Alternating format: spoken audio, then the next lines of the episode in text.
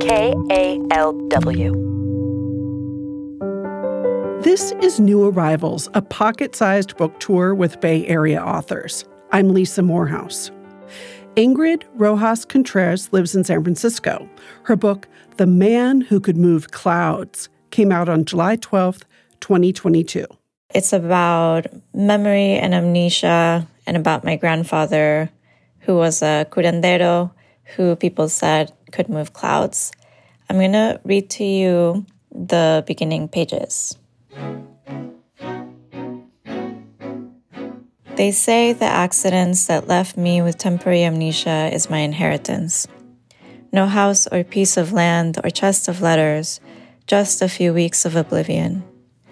Mami had temporary amnesia as well, except when she was eight years old, I was 23.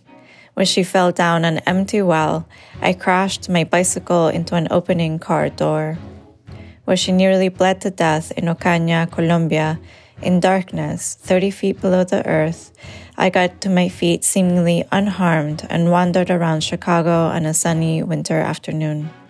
Where she didn't know who she was for eight months, I couldn't remember who I was for eight weeks.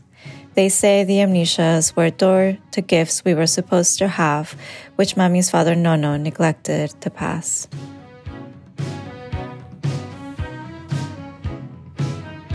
That was Ingrid Rojas Contreras reading from The Man Who Could Move Clouds.